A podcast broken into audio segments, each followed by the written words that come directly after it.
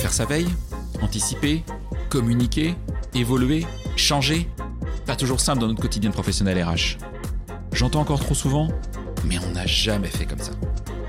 Cela m'a donné envie de vous, de nous aider et à voir notre métier RH différemment. Bienvenue donc dans On n'a jamais fait comme ça, le podcast de ceux et celles qui font avancer la profession ressources humaines, de ceux et celles qui nous proposent, à nous RH, des solutions pratiques et concrètes. Je suis Florent Le Tourneur, fondateur de We Feel Good, agence marque employeur et communication RH. Merci d'avance de votre fidélité. Si ça n'est pas encore fait, abonnez-vous pour ne pas rater les prochains épisodes. J'espère d'ailleurs que cet épisode ouvrira pour vous le champ des possibles et vous donnera envie de faire bouger les lignes RH dans votre entreprise. Avant d'écouter mon invité, je souhaite vous parler de mon sponsor, Tilt. Tilt est une plateforme d'onboarding RH qui révolutionne l'intégration des collaborateurs. Tilt, c'est le point de départ qui évite les départs. Vous le savez, un onboarding réussi est essentiel pour l'engagement et la rétention des collaborateurs. C'est l'occasion pour les nouveaux employés de se sentir à l'aise dans leur nouvelle entreprise et de se familiariser avec leur culture, leur mission et leurs collègues. Mais l'onboarding peut être une tâche complexe et chronophage pour nous, professionnels RH. Et c'est là qu'intervient Tilt. Tilt est une plateforme d'onboarding RH qui simplifie et automatise le processus d'intégration. Grâce à ses fonctionnalités avancées personnalisables, Tilt offre une expérience d'intégration fluide qui permet aux nouveaux collaborateurs de se sentir rapidement à l'aise dans leur nouvelle entreprise. Tilt se distingue également par sa flexibilité. La plateforme s'adapte aux besoins spécifiques de chaque entreprise, quel que soit son secteur d'activité ou sa taille. Tilt est enfin une solution simple et intuitive à utiliser. Elle nous permet, professionnels RH, de nous concentrer sur les interactions humaines tout en assurant une intégration réussie des nouveaux collaborateurs. Bref, pour en savoir plus sur le Tilt, rendez-vous sur leur site web www.tilt.io. Tilt, T-E-E-L-T. Place maintenant à notre invité. Hello à toutes et à tous et bienvenue pour ce nouvel épisode de On n'a jamais fait comme ça. Aujourd'hui, je suis ravi d'être invité par Nicolas Passetti, aka le barbu qui parle RH, euh, dans ses superbes locaux bordelais à deux pas de la gare Saint-Jean. Euh, Aujourd'hui, il neige à Bordeaux. C'est ouf, hein. Un truc de dingue. Voilà. c'est ouf. Ça arrive une fois tous Voilà, les 10 ans, il fallait que ça soit là On parle de la. Bretagne, mais non. En Bretagne, il fait beau. Moi, j'ai quitté un grand soleil. Je plaisante. Et euh, voilà, j'arrive à Bordeaux, il neige. Euh, merci Nicolas, en tout cas, pour ton invitation. Comment tu vas? Bah écoute, ça va très bien, euh, avec plaisir. Je suis très heureux de t'accueillir aussi ici. Et ouais, effectivement, il neige à Bordeaux. Ça arrive une fois tous les 10 ans et quand tu viens, ça arrive. Mais en même temps, c'est super cool. Franchement, après toute la pluie qu'on a eue, ça fait plaisir d'avoir ce petit manteau neigeux là qui donne Ouais. encore un petit arrière-goût de Noël. Bon, Enfin, peut-être une photo d'ailleurs de nous vrai. deux sous la neige. Ça va on être sympa. une photo. Alors aujourd'hui, bah, on va parler de Hawk. Ouais. Euh, tu vas nous en parler un peu plus. Euh, qui a comme objectif euh, la gestion des talents et compétences avec l'intelligence artificielle. Bref, si je vous les guillemets, c'est retenir les talents grâce à l'IA. Mais on va y revenir. Mm. Euh, alors, je vais être aussi totalement transparent avec vous, chers auditeurs et chères auditrices. Euh, je connais Nicolas et j'ai aussi investi personnellement dans un peu de mes économies euh, euh, dans, euh, dans Hawk. Donc, je, je tiens à le dire, je souhaite être sincère sur, sur, sur, sur ma manière de fonctionner. Euh, je parle tous les jours de transparence, d'authenticité, de sincérité avec mes clients. Tu dois le faire aussi, euh, Nicolas. Donc, c'est la moindre des choses de le faire aussi avec vous. Voilà. Alors, pour commencer, j'aimerais bien revenir sur ton parcours, Nicolas. Ouais. Euh, avant Hawk, qu'est-ce que tu faisais? Quelle est ton histoire? Et qu'est-ce qui t'a amené à créer ou à co-créer Hawk? Alors, je t'explique tout. Euh, et, euh, et merci à toi de nous faire confiance d'ailleurs dans cette aventure. tu as été euh, un des premiers à nous faire confiance et euh, c'est ce qui a aussi lancé la machine. Donc, merci beaucoup. Euh, alors, pour, pour mon aventure, moi, j'ai bossé pendant 4-5 ans au Figaro euh, à Paris. Je vendais des outils de recrutement. C'est ça qui m'a fait rentrer dans le monde du RH parce que j'étais pas du tout du monde du RH D'accord. euh, avant. J'ai fait une maîtrise d'histoire, donc tu vois, rien Ah ouais, à voir, strictement rien à voir. Euh, et, et du coup, je suis rentré dans le monde du RH par cooptation. Donc, euh, sur le groupe Figaro, j'ai bossé pendant 4 ans à Paris. Je suis descendu bosser pendant un an à Bordeaux. Et après, au bout d'un an, j'étais plus vraiment d'accord avec la politique de l'entreprise. Donc, j'ai décidé de monter mon agence de com RH D'accord. euh, qui s'appelle e-team, qui a 11 ans, bientôt 12. Euh, petite agence bordelaise, très sympa. On est une douzaine de personnes. On travaille la marque employeur, on travaille les achats médias et tout, c'est très très cool. Et il y a un an, euh, je rencontre des personnes d'une entreprise bordelaise qui s'appelle Sense for Data, euh, qui est une entreprise qui fait de la gestion de données en prestation et de l'intelligence artificielle pour les entreprises en prestation. Et cette entreprise m'explique qu'elle recherche une personne pour pouvoir piloter un projet qu'ils ont, c'est de développer un outil de mobilité interne et de gestion des compétences simplifié par l'intelligence artificielle. Alors je découvre ça, euh, je découvre l'outil et je le trouve absolument extraordinaire, mais vraiment fantastique. Euh, un outil qui donne des potentialités de ouf pour les RH aujourd'hui, euh, basé sur toute l'intelligence artificielle et toute la gestion de données. Euh, et je me dis, bah écoute, feu, on rentre dans l'aventure, parce que l'aventure est belle, qu'ils ont un outil qui est génial, mais qui n'est pas du tout adapté au RH, parce que c'était des techniciens et des ingénieurs, data scientists qui l'avaient fait. Donc je me dis que je vais vraiment pouvoir leur apporter quelque chose. Et ça, c'était il y a un an, et donc depuis un an, on développe et on, on pilote l'outil qui a été depuis bêta testé, qui commence à rentrer en commercialisation dès à présent. Ok, bon, on va en parler.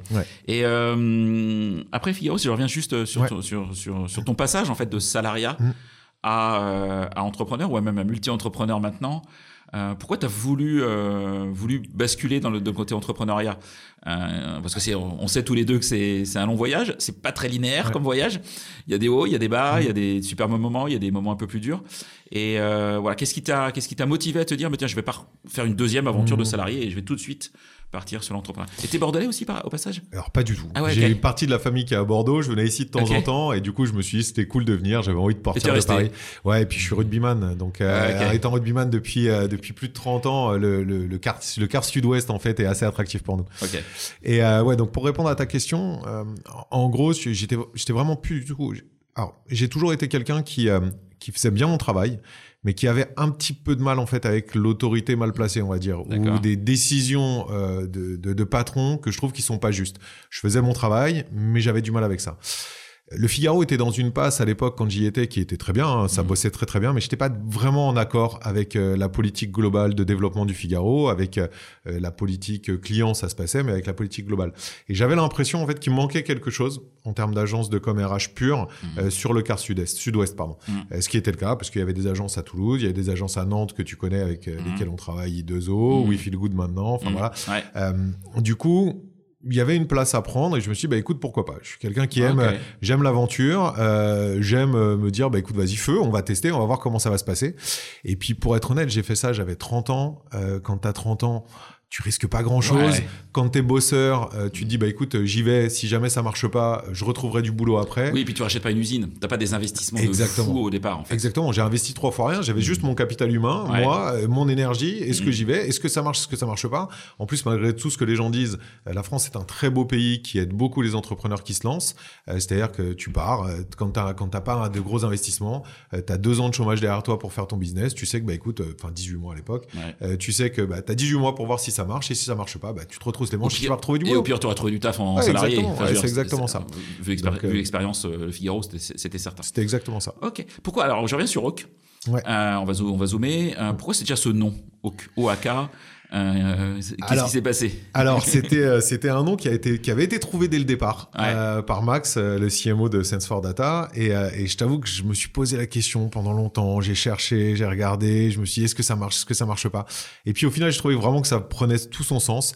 Oak en anglais c'est le chêne en fait, et c'est aussi one of kind. Donc c'est vraiment le fait de dire déjà premièrement c'est l'unique en son genre, c'est vraiment euh, la personnalité euh, qui va se retrouver au sein d'une entreprise. Comment on va chercher à développer les personnes et les personnalités au sein d'une entreprise pour faire grandir l'entreprise? C'est un petit peu la même manière que toutes les racines en fait qui vont construire l'arbre et qui vont construire le mmh. chêne.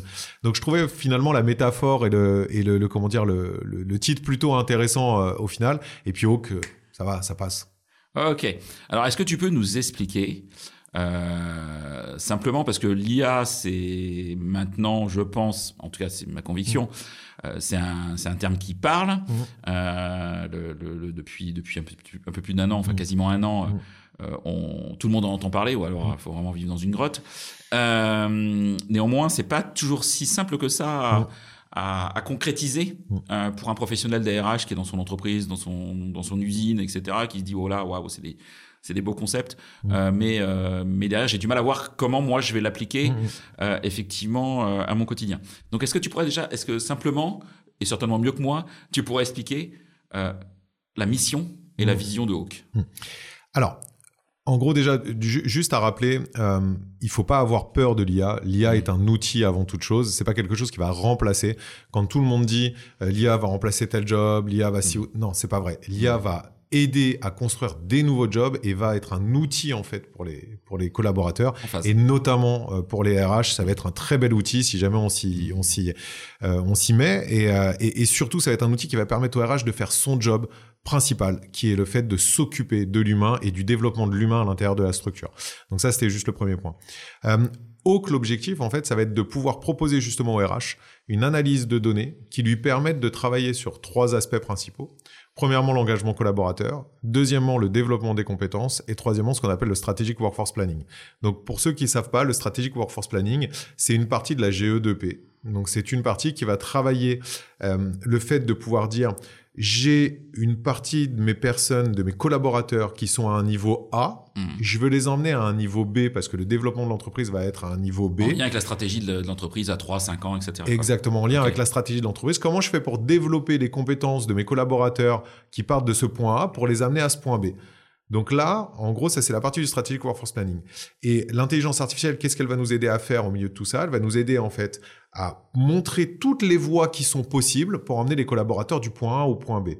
Et donc ça veut dire que ça va permettre au RH d'avoir devant lui une multitude d'idées pour pouvoir justement faire progresser ses collaborateurs. Donc là, je la fais en descendant.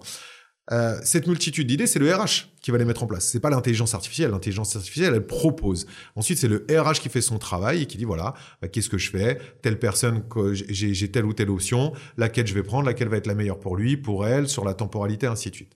Ça, qu'est-ce que ça va amener? Bah, Ça va amener un développement des compétences de l'ensemble des collaborateurs. Donc ça va amener les collaborateurs naturellement à progresser dans leur job ou dans des jobs annexes. Mmh. Parce qu'un outil comme Oak, en fait, permet aussi de montrer des plans de carrière transverses possibles et pas uniquement des plans de carrière linéaires. Pourquoi? Parce qu'on se base sur les compétences pures des collaborateurs.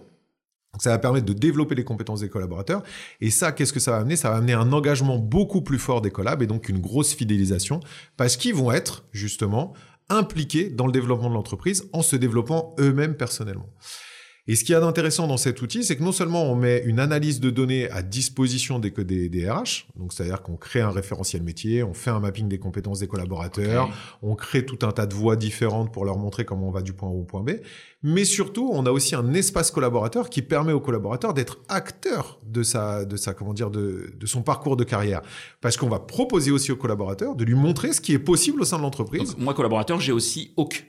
Tu as aussi Hawk, tu as aussi ton espace à toi, qui te montre toutes les compétences que toi tu vas avoir intégrées. Donc c'est important que le collaborateur intègre toutes ces compétences. Et en fonction de tout ce que tu as intégré, tes projets transverses, tes expériences passées, tes projets extra-professionnels, l'outil va comprendre en fait que tu es capable de pouvoir potentiellement avoir tel parcours de carrière qui n'est pas forcément linéaire avec le tien. Je te donne un exemple. Aujourd'hui, mmh. euh, tu, tu, tu, peux être commercial dans une boîte et puis finalement avoir des appétences de comptable. Et ben peut-être qu'on va te proposer un parcours de carrière qui va être de devenir comptable, assistant comptable dans l'entreprise, parce qu'on en aura besoin, parce qu'on a des jobs et des opportunités là-dessus, et que toi, tu as des compétences qui sont là. Bien évidemment, moyennant une formation, une VAE, des choses comme ça, mais ça te propose des parcours de carrière linéaires ou transverses.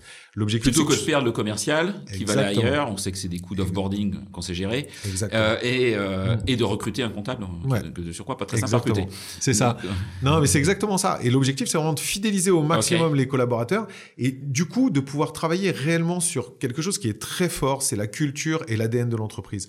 On va recruter les personnes pour ce qu'elles sont, pour ce qu'elles représentent, et ensuite la partie compétences, on va aider à les développer. Et c'est ça qui est ultra important, parce qu'aujourd'hui, la vraie problématique, c'est d'embarquer des gens dans une aventure, tu vois. Et c'est ça. Et en fait, on va embarquer les gens dans notre aventure et on va leur donner tout ce qui est possible bah, pour pouvoir les garder avec nous et pour pouvoir les développer, les faire grandir en même temps que l'entreprise. C'est intéressant. Et euh, est-ce que c'est pas en décalage avec ce qu'on a vécu euh, depuis le, post-Covid, mmh. qu'on a vécu tous les deux hein, mmh. par, nos, par nos activités où toutes les, toutes les entreprises étaient en mode je recrute à fond, etc. Euh, les gens qui arrivent disent moi, ok, je viens, mais de toute façon, j'ai pas envie de m'engager dans la durée. donc, est-ce que c'est pas en décalage? Parce que tu vois, on parlait de l'IA. Euh, moi, ça fait un an que j'entends beaucoup parler de mmh. l'IA au service du recruteur. Mmh. Donc, convaincu qu'effectivement, il y a plein de choses à améliorer pour augmenter la productivité, pas remplacer le recruteur. Ça, je, suis mmh. aussi en phase et améliorer sa productivité. Euh, toi, tu viens pas du tout sur ce terrain de jeu, en fait. Non. Tu viens pas du tout sur ce terrain de jeu. Tu viens vraiment sur le, le sujet de la fidélisation, de la mobilité interne. Et en quoi est-ce que tu penses que, bah, quelque part, c'est le bon timing en 2024 pour aller sur ce terrain de jeu euh, versus 2021, 2022, 2023, on a parlé de recrutement de partout, quoi?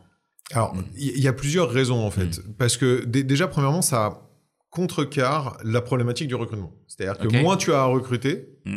bah, moins tu vas devoir faire face à la problématique du marché de l'emploi qu'il y a aujourd'hui. Mm. Ça, c'est la première chose.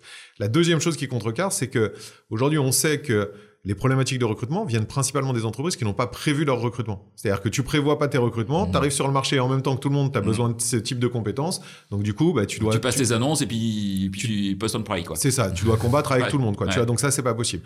Donc le fait de prévoir, ça, c'est plutôt une bonne chose. Et la deuxième chose aussi qui est hyper importante, c'est que ça répond réellement à une demande des jeunes générations. Pourquoi? Parce que les jeunes générations, en fait, demandent plusieurs choses. Elles demandent de la reconnaissance, elles demandent d'être valorisés au sein de l'entreprise. Et ça, c'est un outil qui permet d'apporter la reconnaissance et de la valorisation parce qu'on les amène à se développer en même temps qu'on développe la boîte. Et le deuxième point, c'est que ça leur permet aussi de pouvoir satisfaire un, critère qui est hyper important, qui est le critère de la stimulation. Mmh. Pourquoi? Parce que quand on est un jeune et qu'on se dit, bah tiens, j'ai toujours envie de, bouger parce que j'ai envie d'être stimulé, bah, si tu as un outil en fait qui te permet aussi d'être acteur de ta carrière, qui te permet aussi toi-même de voir ce sur quoi tu vas pouvoir progresser, ce sur quoi tu vas pouvoir te développer, que ça soit d'une manière linéaire, encore une fois, ou d'une manière transverse, bah, ça te permet de jamais rester, euh, comment dire, euh, statique. Donc pour celles, pour celles et ceux qui veulent en fait simplement se développer de manière relativement classique, ils le peuvent. Pour celles et ceux qui veulent se développer de manière beaucoup plus euh, dynamique, ils le peuvent aussi parce qu'ils ont un outil à disposition qui remet du lien clairement entre les collaborateurs et les RH et qui met à disposition des collaborateurs un ensemble de, comment dire de contenu et de données qui leur permet réellement d'être acteurs. Donc par rapport aux attentes des, des, des, des, comment dire, des candidats par rapport aux attentes des collaborateurs et par rapport aux problématiques du marché de l'emploi, on est pile dedans. Et alors pourquoi ça vient maintenant? Bah Parce qu'on n'a pas été créé avant, mais je pense que si on avait été là en 2022 ou en 2023, on aurait eu aussi un champ qui, qui, était, qui, était, intéressant. Ok, euh, c'est euh, ce, ce, sujet de la, de la mobilité interne et, euh, et d'un outil. Euh, l'outil va amener effectivement, va aider, va permettre d'être plus efficient, etc. Euh, mais euh, il faut déjà que la, boîte, c'est un peu comme la marque employeur, si on peut faire tout ce qu'on veut de communication, si à l'intérieur c'est un peu le bordel dans les process RH, c'est compliqué. Voilà, on, se comprend bien. Qu'est-ce que tu conseillerais à une entreprise qui aujourd'hui a peut-être pas encore bien travaillé sa politique de mobilité interne euh, mobilité fonctionnelle, pas géographique, mais là on parlait de mobilité fonctionnelle beaucoup. Euh, quel conseil tu donnerais à, un RH qui est euh, peut-être dans, sa PME, 200 personnes, qui n'a pas des, des ressources euh, pour, pour effectivement travailler déjà ses, ses actions de, de, mobilité interne et ensuite de te raccompagner avec un outil type Oak ah, la première des choses, c'est que, que tu sois avec Oak ou pas. Alors, c'est sûr qu'avec des outils comme Oak, ça te facilite la tâche. La première des choses, c'est que dans tous les cas, aujourd'hui, tu peux difficilement bosser correctement ta partie mobilité interne en RH si tu n'as pas fait de carto de tes métiers et de tes compétences. Ça reste la base. clairement, ça reste la base. Euh, ce qui est bien, c'est quand tu passes avec des outils comme nous, bah, bien évidemment, on t'aide, on t'accompagne euh, dans cette euh, création de ton référentiel métier. D'accord. ça, vraiment, on t'accompagne sur le sujet.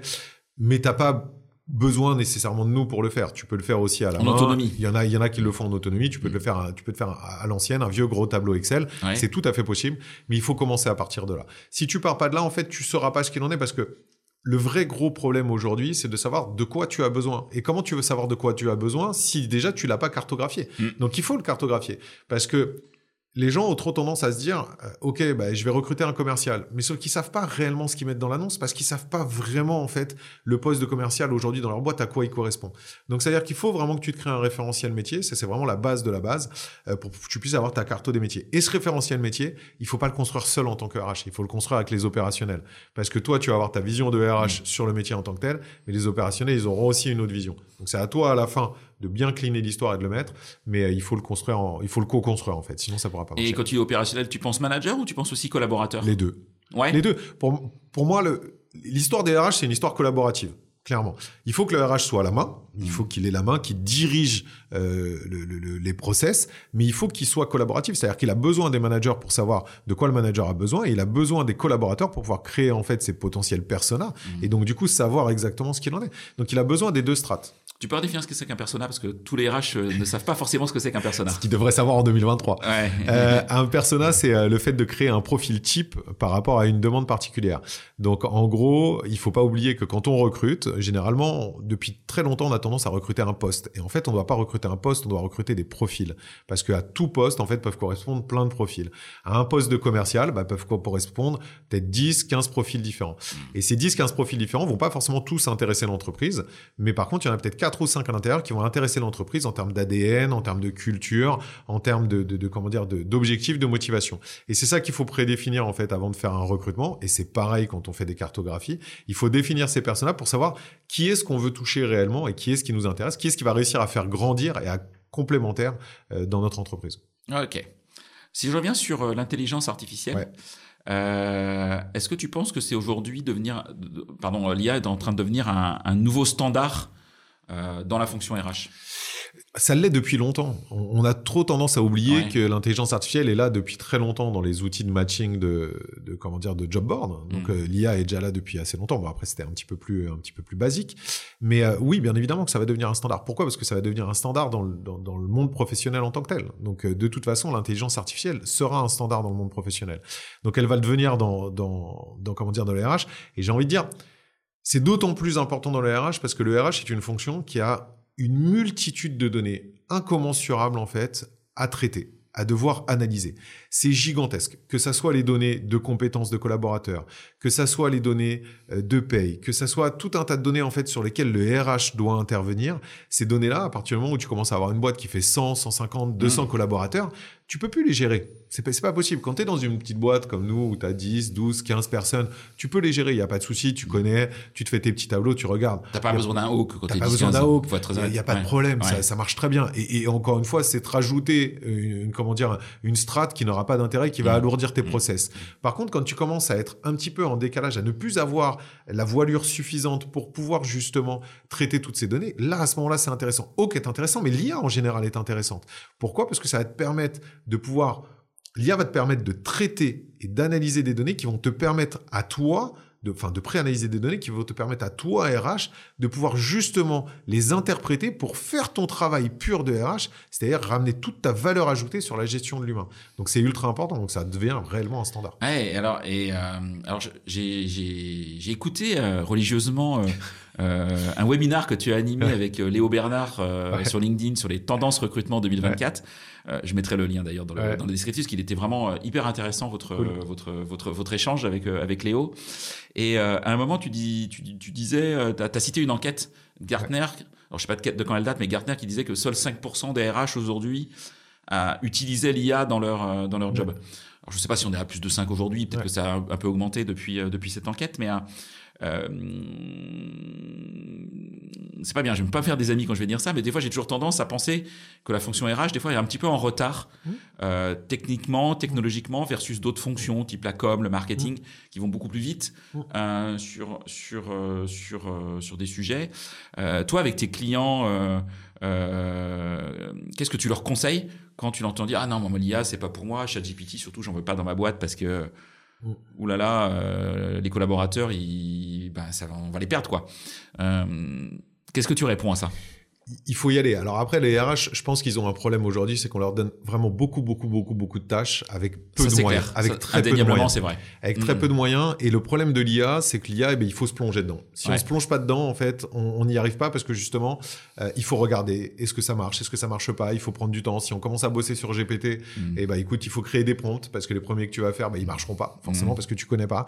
Donc l'IA, c'est un peu ça, en fait. Il faut plonger dedans si t'es pas accompagné. Si t'es accompagné, tant mieux parce que tu, on va te tenir la main. Après, tu peux trouver plein de, plein de, plein de choses sur YouTube, sur, sur le web. Il y a quand même aujourd'hui beaucoup de, de, contenu qui a été produit depuis un an. Mais du coup, ça veut, dire qu'il, qu'il faut se plonger dedans. Par contre, oui, il faut, il faut prendre un peu de temps. Eh, c'est ça. C'est-à-dire qu'il faut prendre un peu de temps. Et aujourd'hui, le problème, c'est que si les RH sont pas accompagnés, mm. ce temps-là, ils l'ont moins, tu vois. Mm. Donc, je, je suis pas certain que ça soit vraiment une défiance. D'accord. Parce que, parce que pour moi, j'ai l'impression, en fait, qu'on a quand même toute une nouvelle génération de RH. Et quand je parle de nouvelle génération, je parle pas forcément des plus jeunes. Mm. Je parle des RH qui ont euh, notre âge aujourd'hui, qui se sont mis, euh, justement, à se dire, OK, il faut qu'on fasse évoluer la, la fonction.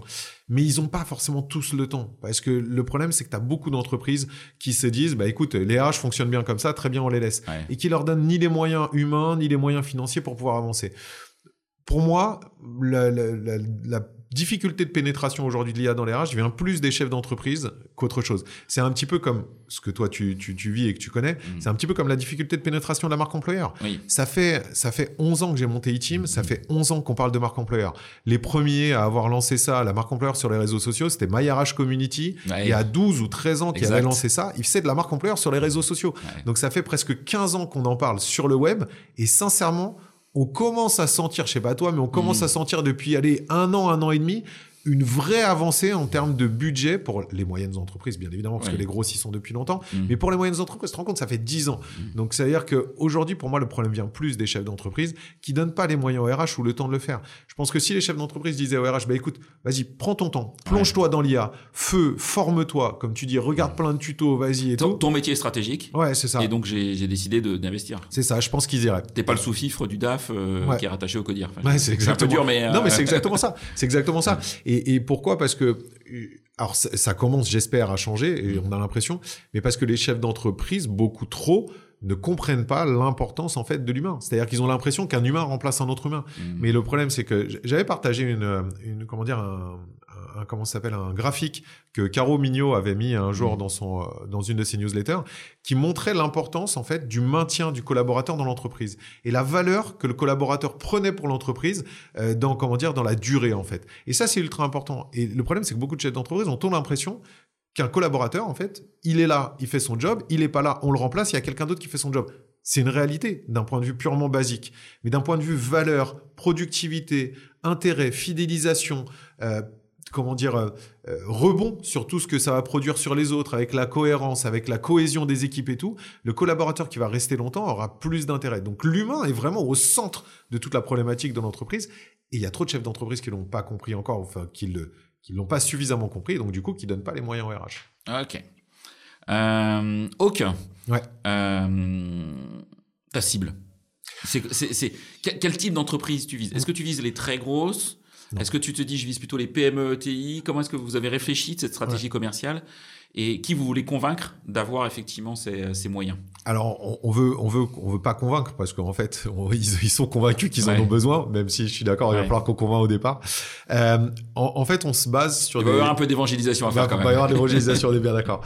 Euh, on, on, se base sur des entreprises qui se vont de allez, on va dire plus de 100 personnes, même s'il y en a certaines de 50 qui ont une certaine croissance, qui ont envie mmh. justement de, qui, qui nous ont sollicité parce que ils ont un intérêt de l'outil pour pouvoir, parce qu'ils ont déjà investi sur la fonction RH, ce qui est pas mal. Fait, hein. Qui ont déjà investi sur la mmh. fonction RH, exactement.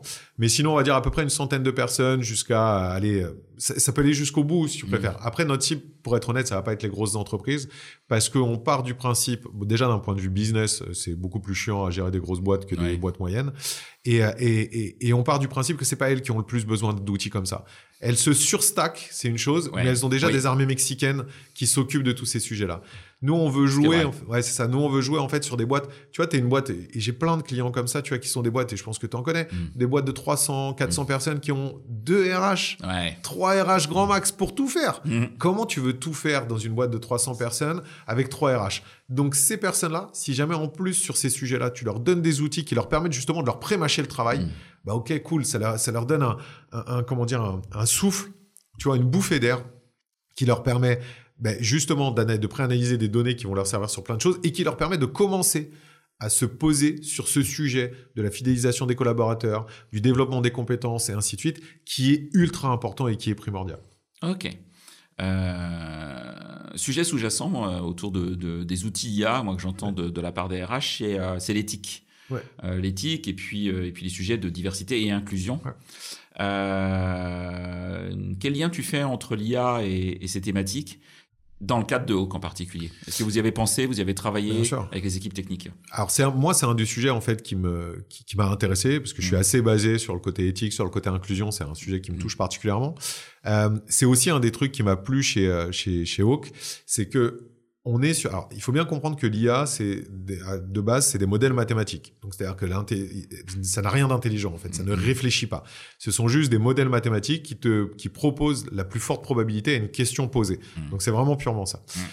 Si on base une IA, comme ce qui est le cas chez Hawk, sur des euh, critères qui sont des critères factuels et qui sont dénués en fait de biais euh, classiques, mm. à ce moment-là, on va se retrouver avec des résultats qui vont être factuels et qui vont être dénués de biais classiques. Et c'est l'objectif. C'est-à-dire que l'objectif, c'est de proposer aujourd'hui en interne les profils les plus adaptés, les plus adéquats pour une demande. Et donc, du coup, l'intelligence artificielle se fiche de l'origine du profil, du fait qu'il soit RQTH, ci ou ça, on n'en a rien à faire. Ça ne nous intéresse pas. Ce qui nous intéresse, c'est la complémentarité entre le profil et la demande de l'entreprise. Ça, c'est ultra intéressant au niveau éthique interne. Mais l'éthique interne, j'ai envie de te dire, c'est peut-être on va dire, déjà moins important. Parce que si les personnes sont déjà diverses à l'intérieur de l'entreprise, que tu les proposes pour un poste ou pour un autre, ça change pas grand-chose. Ce qui est intéressant, c'est que Hawk, par rebond, va pouvoir s'occuper aussi de vivier de candidatures des entreprises et donc là avoir un vrai rôle éthique, un vrai rôle inclusif. Pourquoi? Parce que encore une fois, le premier tri et les premiers candidats qui seront proposés pour une offre d'emploi tout ça, ça sera dénué des premiers biais que tu peux avoir quand tu recrutes. Et donc, du coup, on aura un aspect vraiment inclusif sur le sujet parce qu'on prendra les personnes les plus complémentaires et on se fichera de tout le reste. Et ça, c'est ultra important parce que ça va ouvrir le champ des possibles pour les RH. Donc, moins potentiellement sur l'interne que sur ce que l'outil Hawk peut faire sur des candidatures externes via l'accès au vivier de candidature. Ok.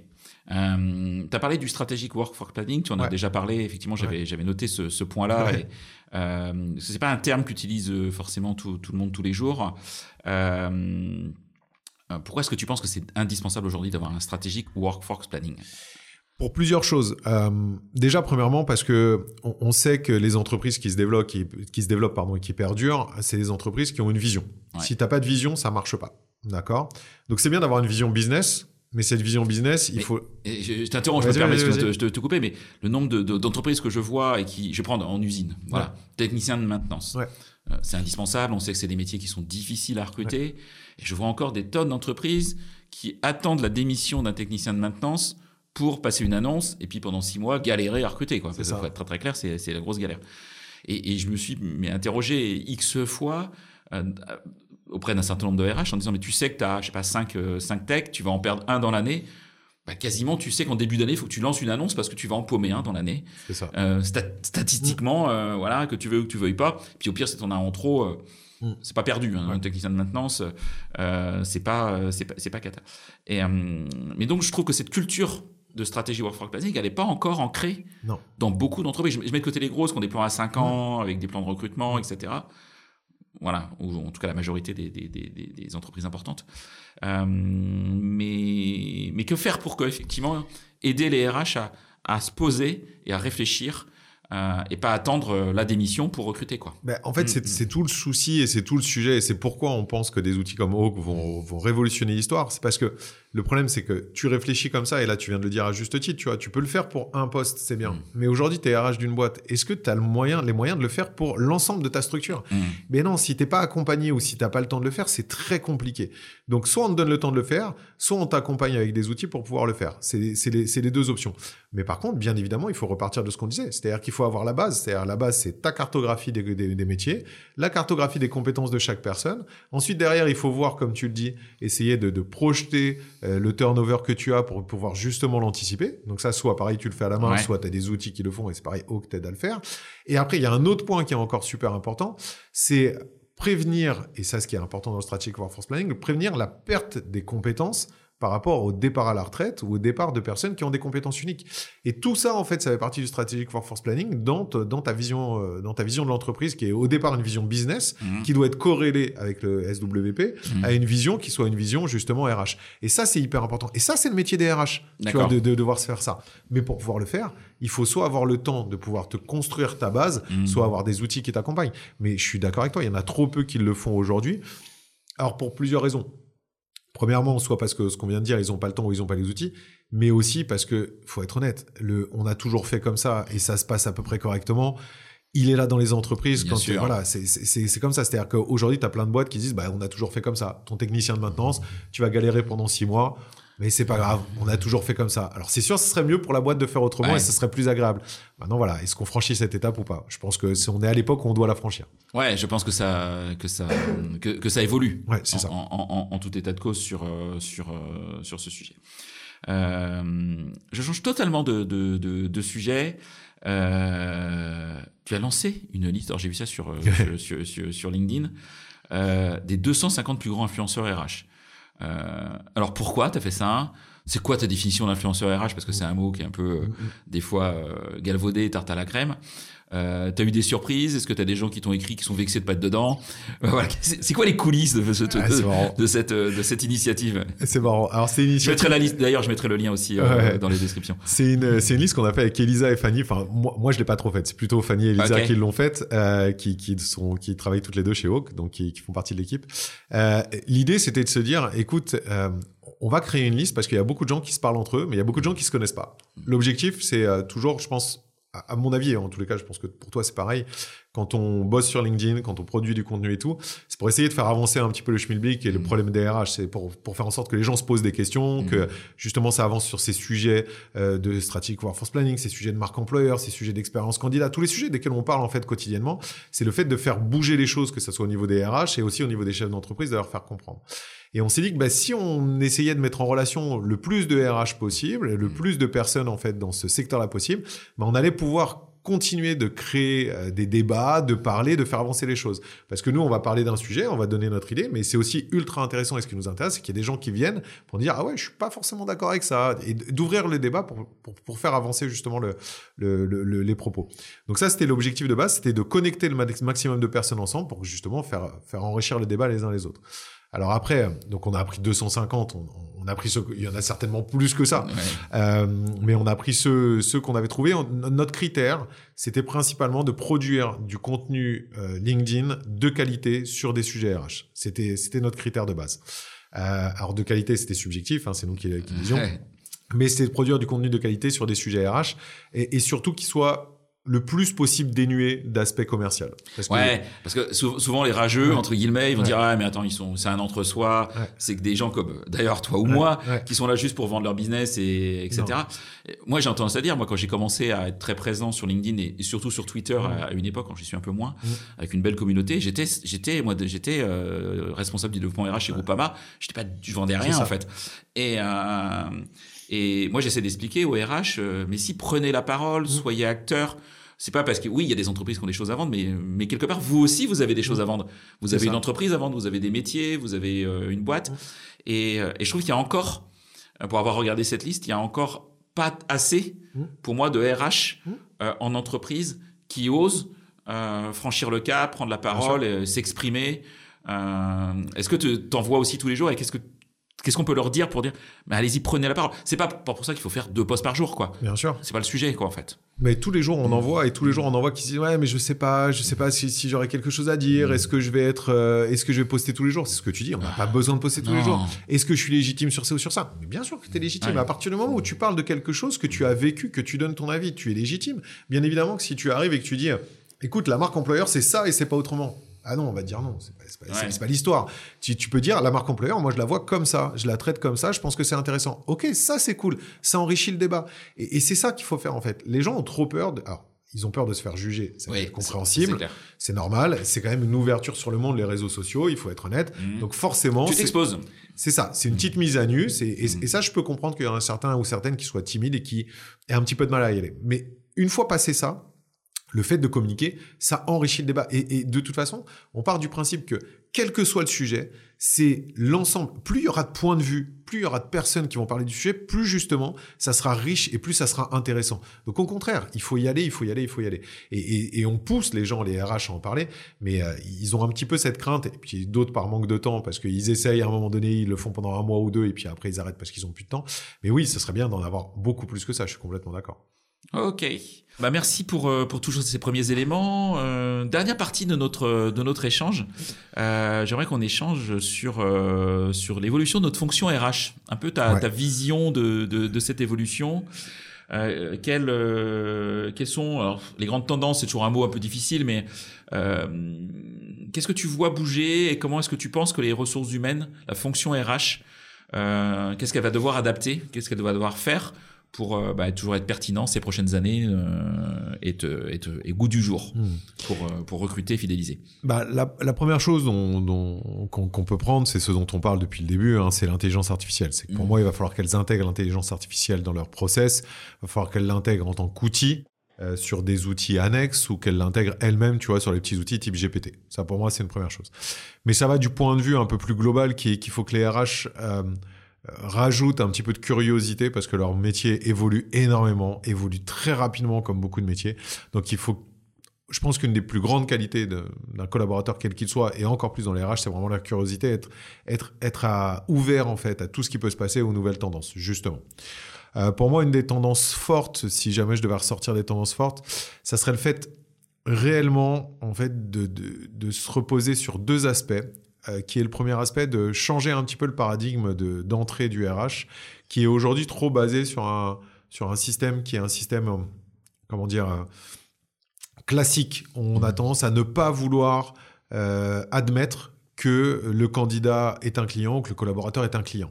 Donc euh, changer un petit peu son, fusil, euh, son fusil d'épaule, changer son angle d'approche et se dire que euh, tous les aspects qui existent dans l'entreprise, sur les aspects marketing, sur les aspects clientèle ou sur tous les aspects qui ont été développés depuis de nombreuses années, sont complètement transférables au RH. Et ça, c'est une tendance qui commence à, poindre, à ramener le bout de son nez, tu vois, à pointer le bout de son nez, pardon, euh, parce que, bah, parce que tous ces aspects de grosse marketing RH, tous ces aspects de marketing RH, tous ces aspects commencent à arriver. Et on commence à comprendre que c'est pas un vilain mot que de dire que le candidat est un potentiel client, mmh. que c'est pas un vilain mot que de dire que le collaborateur est un client. Et à l'intérieur de ça, ben, on va pouvoir récupérer tout un tas d'outils qui ont été ultra bien développés par le marketing et qui sont complètement adaptables. Je prends l'exemple, pour moi, un exemple qui est, qui est principal et qui est ultra intéressant, c'est le concept, le concept pardon, d'expérience map. Tu vois ce que c'est le concept d'expérience map? Ouais, mais je veux bien que tu expliques effectivement à nos, à nos amis qui nous écoutent. Alors, le concept d'expérience map, euh, dans, dans, comment dire, dans le principe marketing classique, c'est le fait de se dire, OK, je vais poser plein de questions aux clients, aux clients quand il est prospect, au client quand il est client, au client quand il renouvelle. Je vais poser plein de questions pour voir comment il a vécu son cycle de vie à travers le produit qu'on lui a vendu. Et ces questions, on va les poser euh, du, du, du, départ, c'est-à-dire comment il nous a connus, euh, comment il en est venu à, comment dire à, prendre le produit, comment il est venu à s'en intéresser, à s'y intéresser, euh, comment ça s'est passé quand il a eu le produit en main, comment ça s'est passé à la fin de son abonnement ou à la fin de vie de son produit, comment il est revenu, comment il a renouvelé, ainsi de suite. Et à l'intérieur en fait de tout ce cycle, on va poser plein de micro questions, c'est-à-dire que quand tu as pris ton contrat, comment ça s'est passé? Est-ce que c'était simple? Est-ce que c'était pas simple? Est-ce que tu as une dématérialisation?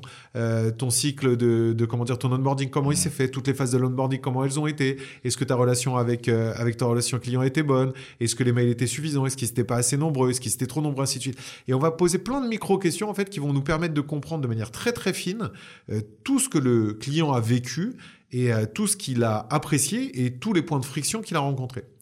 Ça nous permet d'établir une liste de choses qui sont bonnes et surtout de choses à faire évoluer mm. avec une temporalité par rapport à la difficulté ou la simplicité en fait d'évolution des choses qu'on doit mettre en place.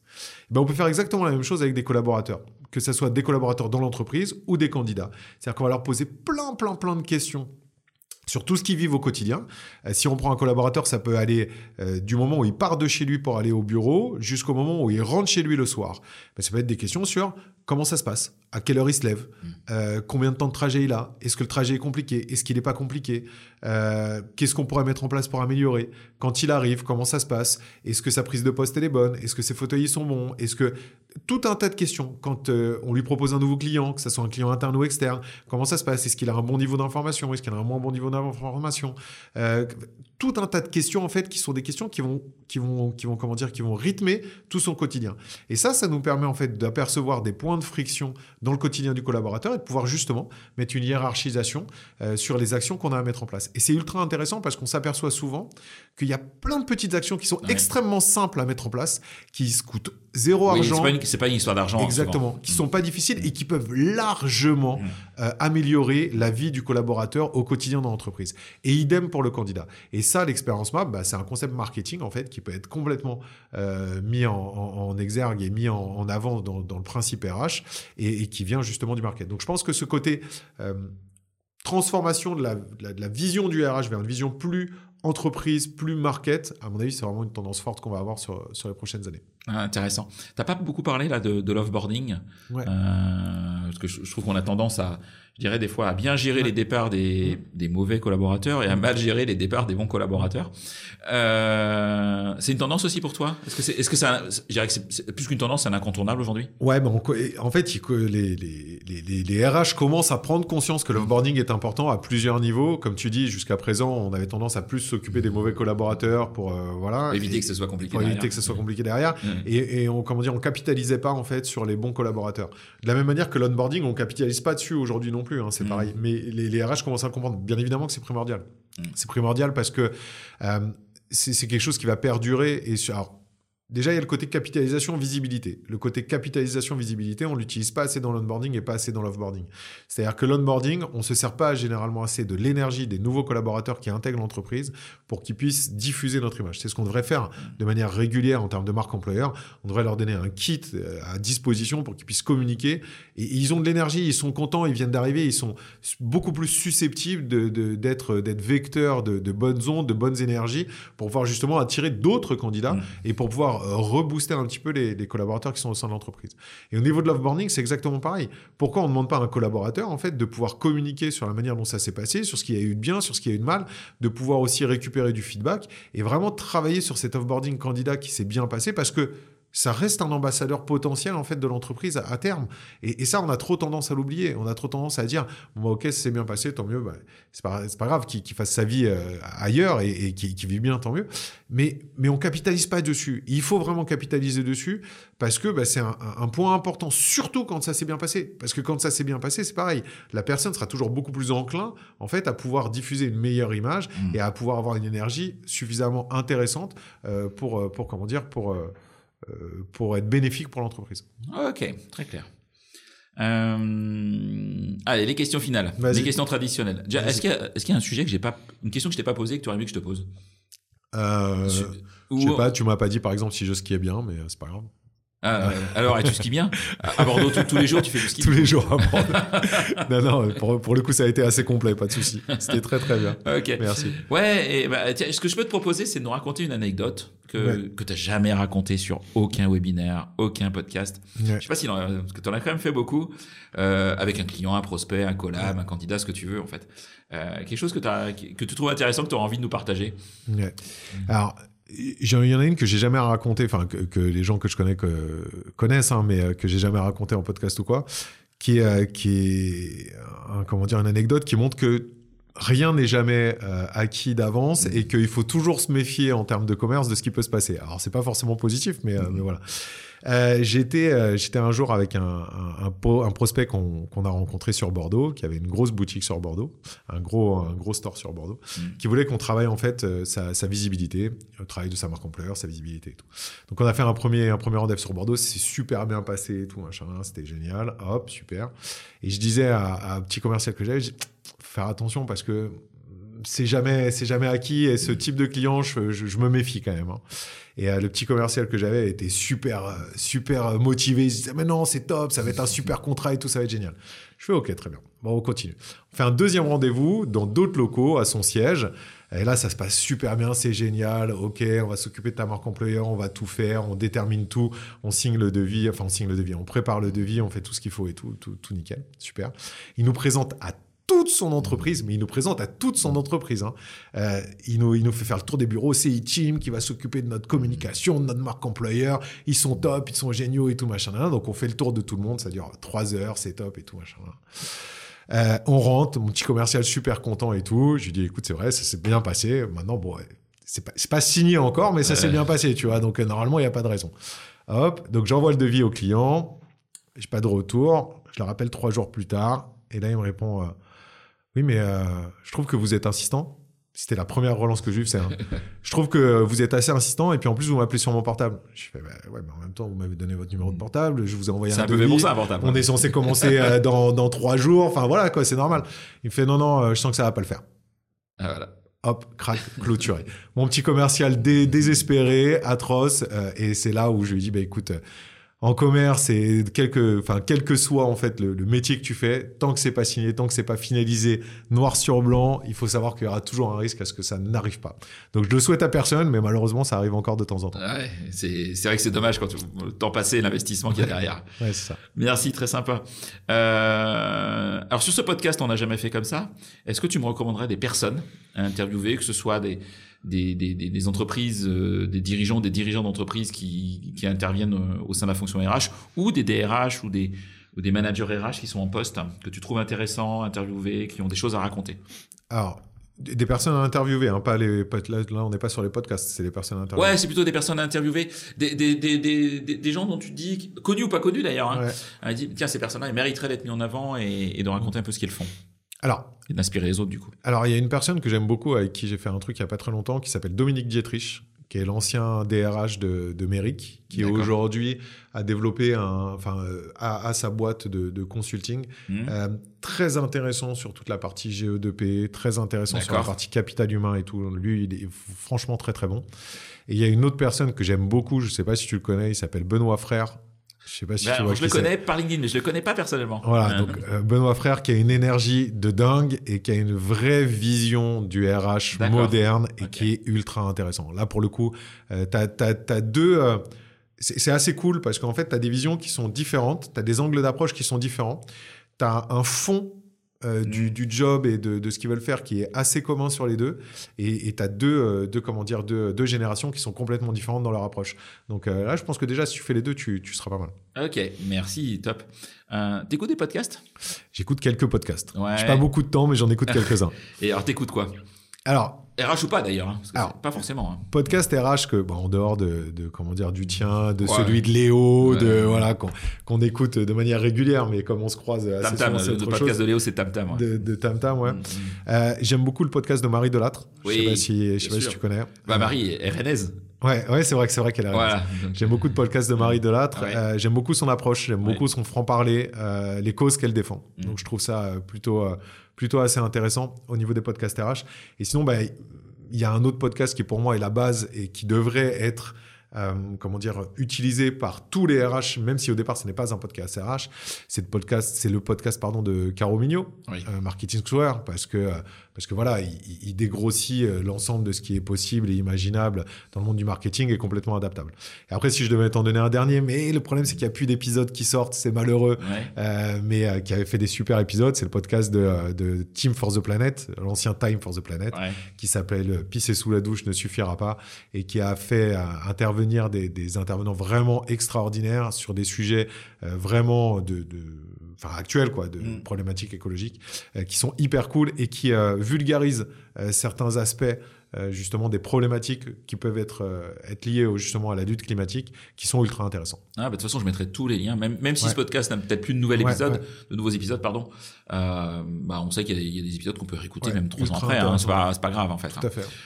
Voilà, il y, a des, il, y a des, il y a des podcasts d'actualité, c'est un peu plus compliqué, mm. mais des podcasts qui sont pas d'actualité, c'est pas, c'est pas très. Et puis, je pense que le sujet est d'actualité. Ouais, complètement. Ok, très très clair. Si besoin, si on veut te contacter, LinkedIn, LinkedIn, LinkedIn, LinkedIn, LinkedIn, LinkedIn. Ouais, ouais je réponds sur LinkedIn. Ouais, je suis un gars sympa, je réponds à tout le monde. Même si ça me prend du temps, je réponds à tout le monde. Ouais, non, LinkedIn et, euh, et, et, comment dire, et puis après, euh, si jamais vous êtes intéressé pour une démo de haut, vous pouvez aller sur le site, il y a un Calendly qui est ouvert, donc n'hésitez pas. Euh, mais sinon, principalement. Je mettrai tous les liens de toute façon dans le dans l'épisode et, et, les posts LinkedIn que je ferai autour de ce de cet épisode. Un grand merci, Nicolas. Merci pour ton à toi. Temps, pour ta disponibilité, pour ton accueil aussi bordelais. Euh, ton, ton, ton, accueil euh, frais euh, sous, par la, la neige. météo, sous la neige. mais chaleureux par par l'humain que tu, tu l'humanité que tu dégages. Euh, bah écoutez, je bah, je vous dis à toutes et à tous à bientôt pour un nouvel épisode et encore merci Nicolas. Merci. Au revoir. C'est terminé pour ce bel épisode. Merci de l'avoir suivi en entier. Pour ne pas rater le prochain, d'ailleurs je prépare plein de chouettes entretiens pour ces prochaines semaines, abonnez-vous à On n'a jamais fait comme ça c'est le bouton Sweep sur Apple Podcast ou s'abonner simplement sur Spotify. N'hésitez pas également à mettre 5 étoiles si vous avez apprécié ce podcast et à me contacter via LinkedIn pour tout commentaire ou toute suggestion d'invité. À bientôt!